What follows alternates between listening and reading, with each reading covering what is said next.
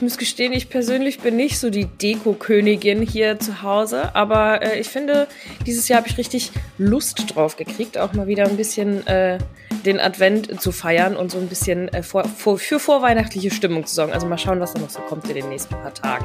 Viele Pakete, wenig Geld, ein Unfall und ein mulmiges Gefühl und morgen ist schon der erste Advent. So viel im Waufacher Wochenrückblick mit Michael Höhing und Helene Pawlitzki. Wie schön, dass ihr dabei seid. Rheinische Post Aufwacher. News aus NRW und dem Rest der Welt.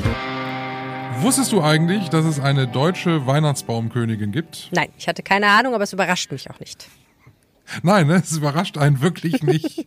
Man denkt sich, klar, also Entschuldigung, wir haben für alles eine Königin. Ja.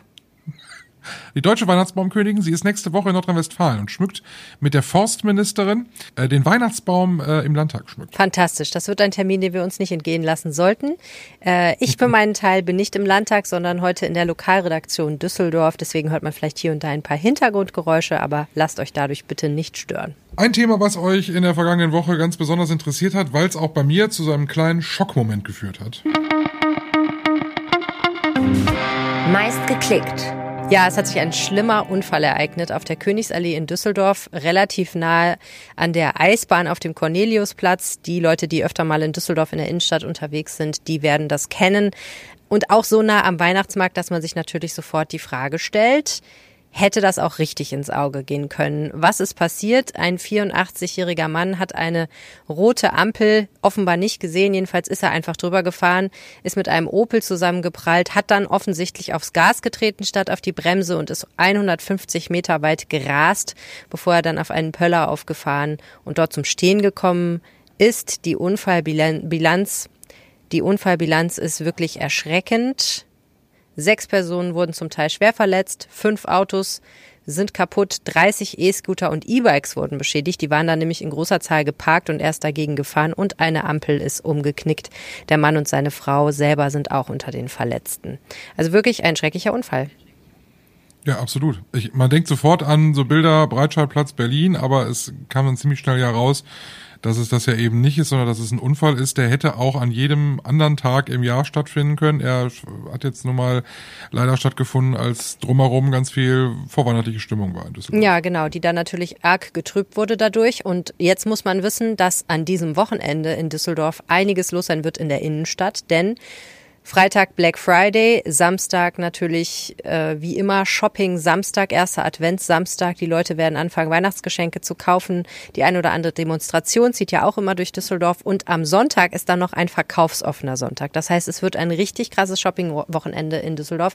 Die Leute werden natürlich auch das Wochenende nutzen, nochmal richtig den Weihnachtsmarkt abzuchecken. Vergangenes Wochenende war ja Totensonntag und deswegen ein Tag kein Weihnachtsmarkt. Das heißt, viele werden die Gelegenheit nutzen. Das heißt, es wird richtig viel los sein. Und um diesen Menschenmassen Herr zu werden und gleichzeitig kein Verkehrschaos zu haben und so, dass keiner zu Schaden kommt, hat die Stadt Düsseldorf jetzt beschlossen, dass die Verkehrswacht einschreiten wird. Das heißt, Verkehrskadetten werden mal wieder ihre Freizeit darauf verwenden, Menschen dazu zu bewegen, bitte bei Grün über die Ampel zu gehen und nicht zu schubsen und zu drängeln. Und da kann man einfach nur sagen, dem muss man einfach auch wirklich mal Applaus zollen. Das sind ja alles junge Menschen, die da ihre Freizeit einsetzen, damit wir alle sicher sind. Also das ist schon echt super.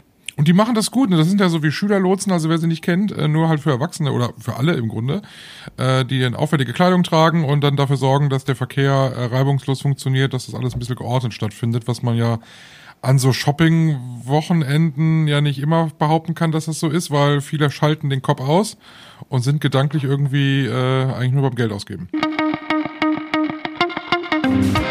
Tipp der Woche. Kennst du das ARD-Buffet? Mm, nicht so gut, nein. das ist diese Vormittagssendung im, im, ersten. Da wird gekocht, da geht es so um oh, Service-Thema, um irgendwas um Haustiere oder sowas. Und irgendwann so gegen Ende kommt dann ein Florist oder eine Floristin um die Ecke und stellt verrückte Deko-Ideen vor.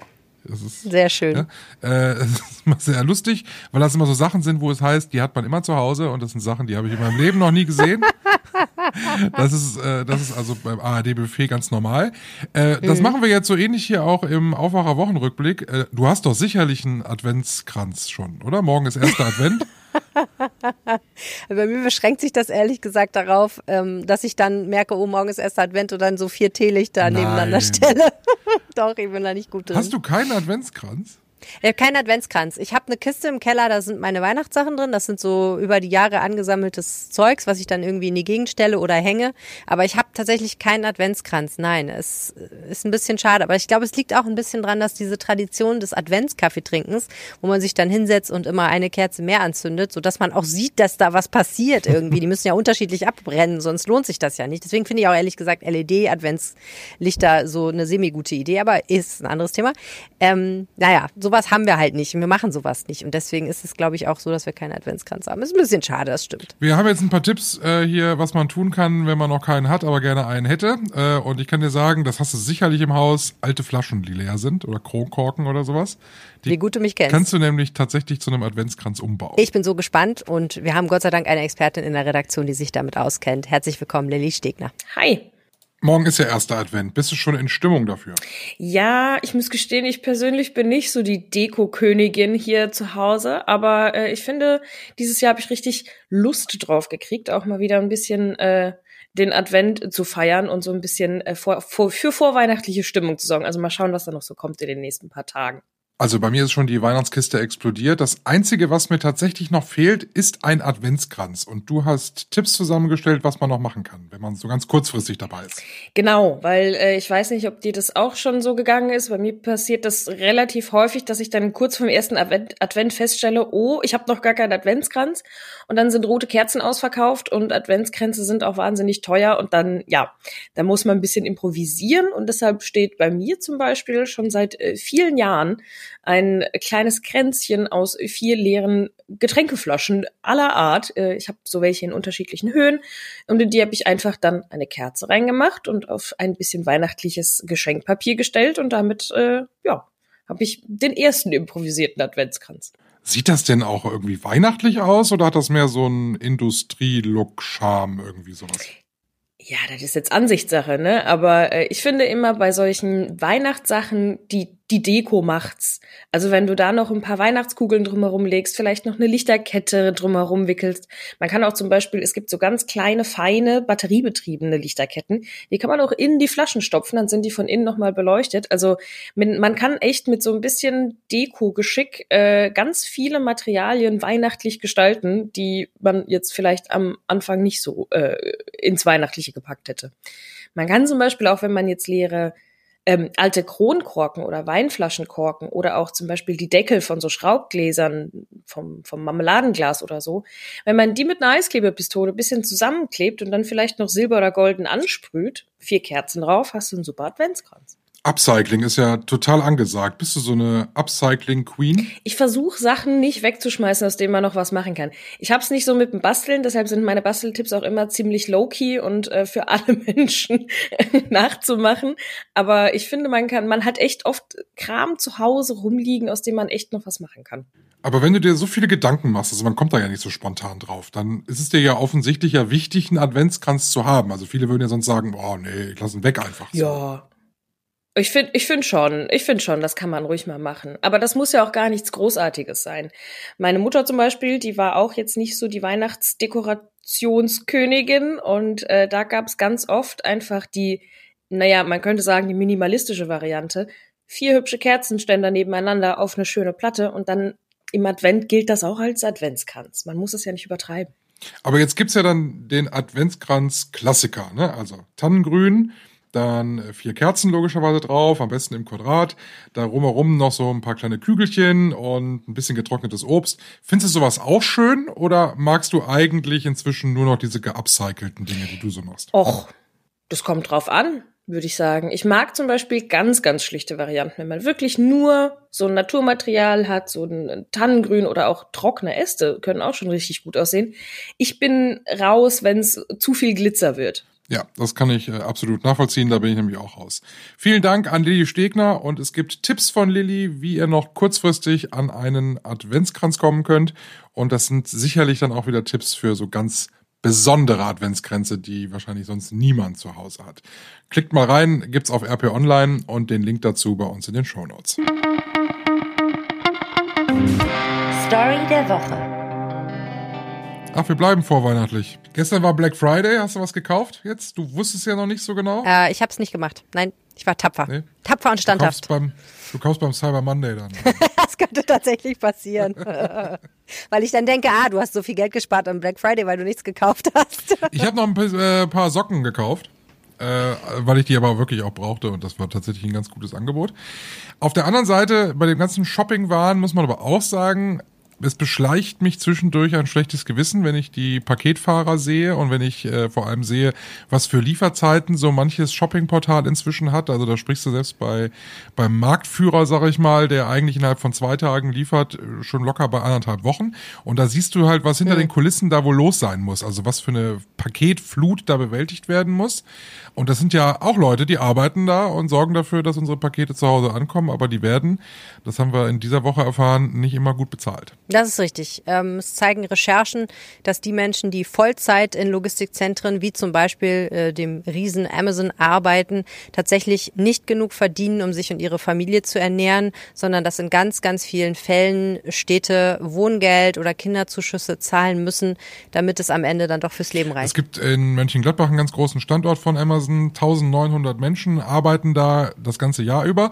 Und weil das eben ja so kurz vor Weihnachten nochmal ordentlich mehr an Arbeit wird, gibt's da so knapp 400 Saisonkräfte.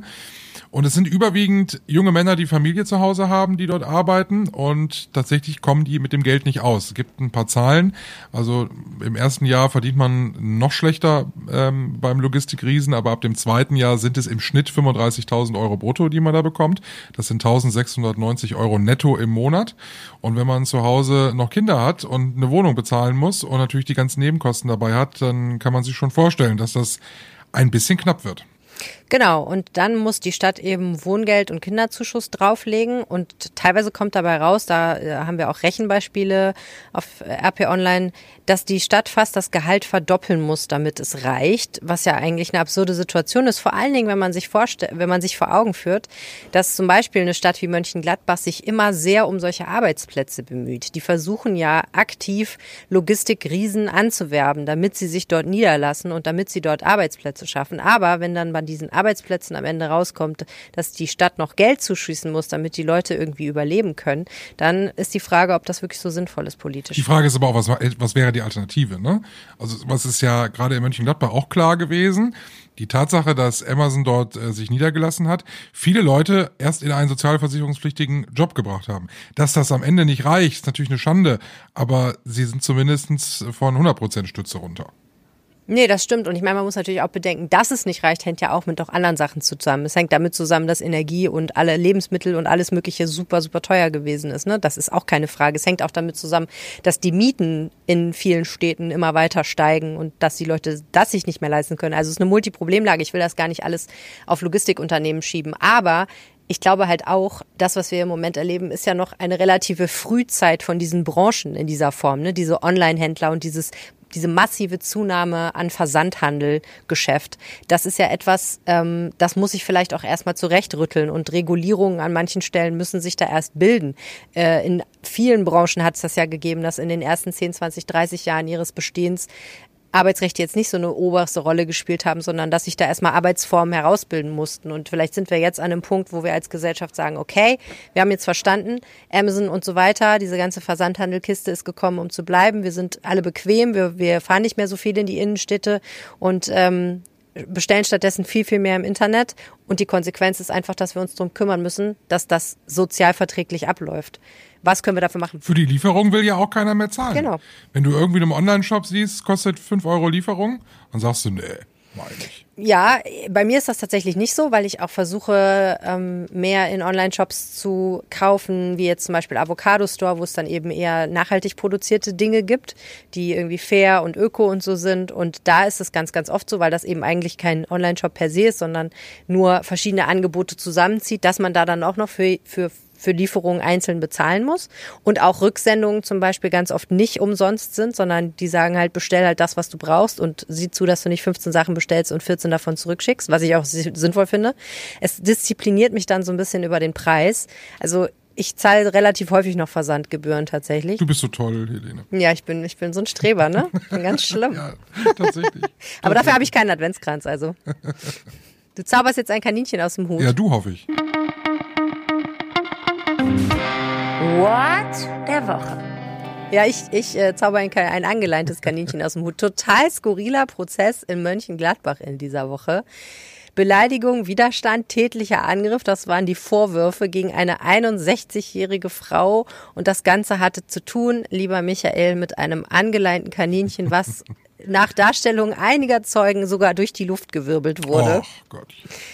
Ja, ist ein bisschen hart, die Geschichte. Also, spielt im Juni 2021.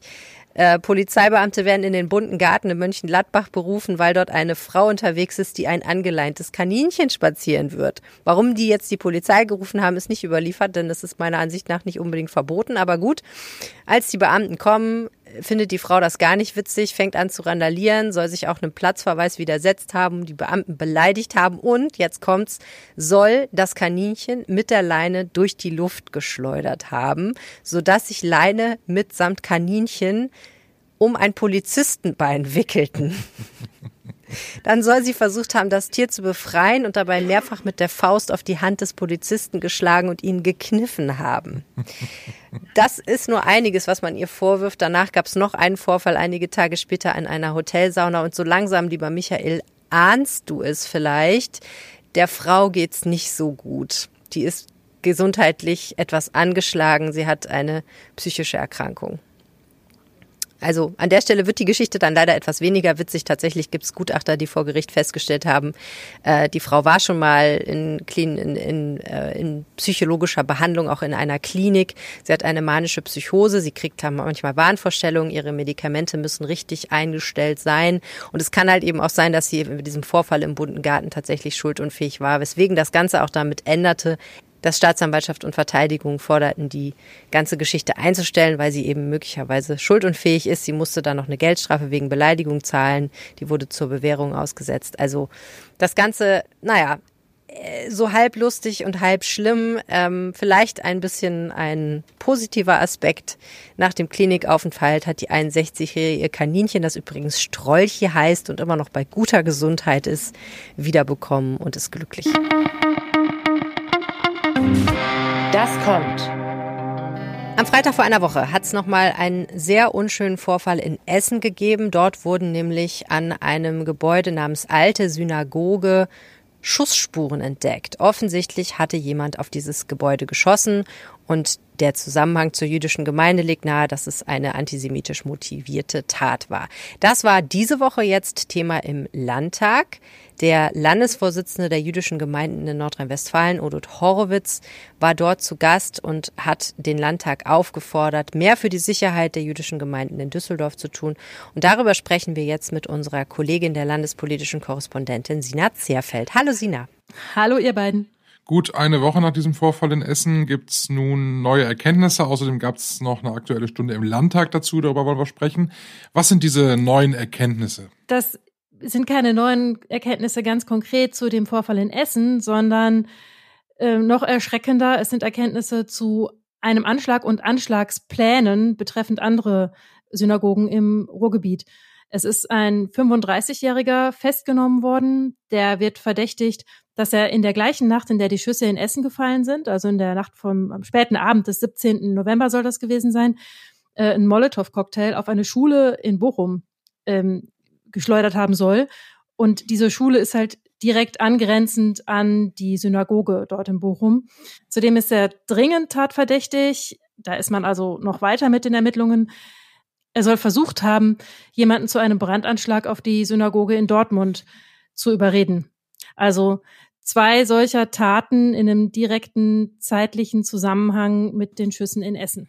Der Mann sitzt jetzt in Untersuchungshaft und man muss es nochmal sagen, es ist überhaupt äh, nicht klar, ob der was mit den Vorfällen in Essen von letzter Woche zu tun hat. Man weiß es überhaupt nicht. Das steht im Zentrum der Ermittlungen, wie die Generalstaatsanwaltschaft ähm, erklärt hat. Und äh, Innenminister Herbert Reul, der hat am Freitag die Politik informiert, ähm, der sagt, wir wissen auch nicht, ob der jetzt alleine unterwegs ist, ob dahinter eine Gruppe steht. So, äh, es ist dieser zeitliche Zusammenhang ist auffällig, aber ähm, man weiß natürlich nicht, ob der jetzt direkt was mit diesen Taten in Essen zu tun hat oder nicht, ob das äh, zufällig ist. Okay, ähm, dann gab es in der vergangenen Woche eine weitere Diskussion. Die jüdischen Gemeinden in NRW haben sich ein bisschen darüber beschwert, dass es halt sehr langwierig und sehr schwierig ist, ähm, jüdische Einrichtungen besser zu schützen. Also wenn man jetzt zum Beispiel ähm, Panzerglas einbauen möchte, das sind alles Dinge, die nicht von heute auf morgen gehen. Und dazu hat sich der Innenminister dann im Landtag ja auch geäußert. Ja, genau, das hat er im Prinzip bestätigt. Also unstrittig ist, auch seitens der jüdischen Gemeinden ist unstrittig, dass da alle guten Willen willens sind. Sie sagen, wir fühlen uns durchaus unterstützt von den Behörden, von der Politik. Nur, das dauert eben sehr lange. Das ist ein recht langer Verfahrensweg. Unter Umständen muss man da schwierig gucken, was man an Gebäuden überhaupt einrichten kann. Manchmal gibt es auch Probleme, wenn da wenn das historische Gebäude sind und man natürlich da ja auch das, das ähm, Leben in diesem historischen Gebäude nicht kaputt machen will. Und der Innenminister hat gesagt, ja, das stimmt, das ist manchmal kompliziert und langwierig. Hast du den Eindruck, dass denn die Behörden da jetzt äh, tatsächlich noch mal ein bisschen was nachgelegt haben diese Woche? Also der Innenminister spricht ja, glaube ich, vom ganz großen Besteck, was da im Einsatz Ja, das hat er ist. gesagt und das würde ich durchaus glauben. Also äh, wie er es beschrieben hat, ist wirklich unter dem Eindruck dieser Ermittlungsergebnisse. Also der, der 35-Jährige, der einen Anschlag verübt haben soll und einen Anschlag geplant haben soll, der ist in der äh, Nacht zum 18. November noch festgenommen worden. Das heißt, man wusste im Prinzip ähm, direkt, es könnte sein, ähm, da steckt noch mehr dahinter. Und er sagt, der Innenminister sagt, äh, es wurden direkt alle Kreispolizeibehörden informiert. Bei allen Objekten haben man den Objektschutz hochgefahren. Ähm, man habe sich mit allen jüdischen Gemeinden in Verbindung gesetzt und ähm, die Sicherheitsmaßnahmen verstärkt bis hin zu einer rund um die Uhr Bewachung. Das ist schon glaubwürdig. In der nächsten Woche wird die nationale Strategie gegen Antisemitismus und für jüdisches Leben vorgestellt. Das klingt danach, als ähm, ja braucht es quasi ein, nochmal ein großes Instrument und nochmal eine, eine wirklich eine, eine, eine sehr breite Strategie über Bund und Länder hinweg, um, um das Thema in den Griff zu bekommen. Sieht man das in NRW genauso? Ja, das sieht man so. Und zwar vor allem, weil man darin äh, in, in sich verbreitendem Antisemitismus ein grundlegendes gesellschaftliches Problem gibt, äh, sieht. Und zwar wegen Verschwörungstheorien. Also der Chef des Verfassungsschutzes in NRW hat die Politik ebenfalls informiert. Und ähm, er sagt, im Internet finden sich diese anti-jüdischen, diese ju judenfeindlichen, antisemitischen äh, Erzählungen immer wieder mit dem neuen Weltgeschehen verknüpft und verbreiten sich daran auch ungehemmt und ungehindert in geschlossenen äh, Chatgruppen. Es wird auch viel getan in äh, NRW, also die, die Sicherheitsmaßstäbe sind höher gesetzt worden, wie wir gerade schon berichtet haben. Und es läuft eine Dunkelfeldstudie, um zu gucken, was läuft eigentlich alles ab, was wir nicht in Form von Anzeigen sehen. Was allerdings polizeilich erfasste Delikte betrifft, da muss man auch sagen, die Zahlen stagnieren ungefähr auf einem Niveau seit einigen Jahren. Nicht im vergangenen Jahr, 2021, hat es einen gewaltigen Ausreißer nach oben gegeben mit äh, fast 440 Delikten. Da gab es aber auch diesen Israel-Gaza-Konflikt. Und da gab es ja, da erinnern wir uns dran, äh, diese Demonstrationen in vielen Städten und auch ganz viele israelfeindliche und äh, antisemitische Straftaten.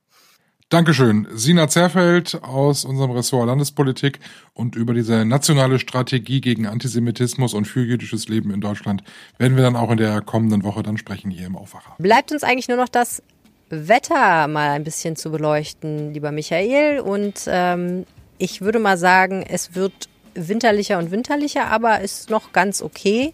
10 Grad, wolkig, Regenwahrscheinlichkeit 20 Prozent. Damit kann man doch eigentlich arbeiten, oder? Ja, Absolut. Nächste Woche wird es aber schon wieder kühler mit äh, Temperaturen um die 9 Grad und viel Regen, vor allem am Montag. So sieht's aus. Bleibt trocken, bleibt gesund. Vielen Dank fürs Zuhören. Das war der Wochenrückblick des Aufwacher-Podcasts. Mein Name ist Helene Pawlitzki. Ich bin Michael Höhing, habt einen schönen ersten Advent und geht mal mit dem Kaninchen raus. Mehr Nachrichten aus NRW gibt's jederzeit auf RP Online. rp-online.de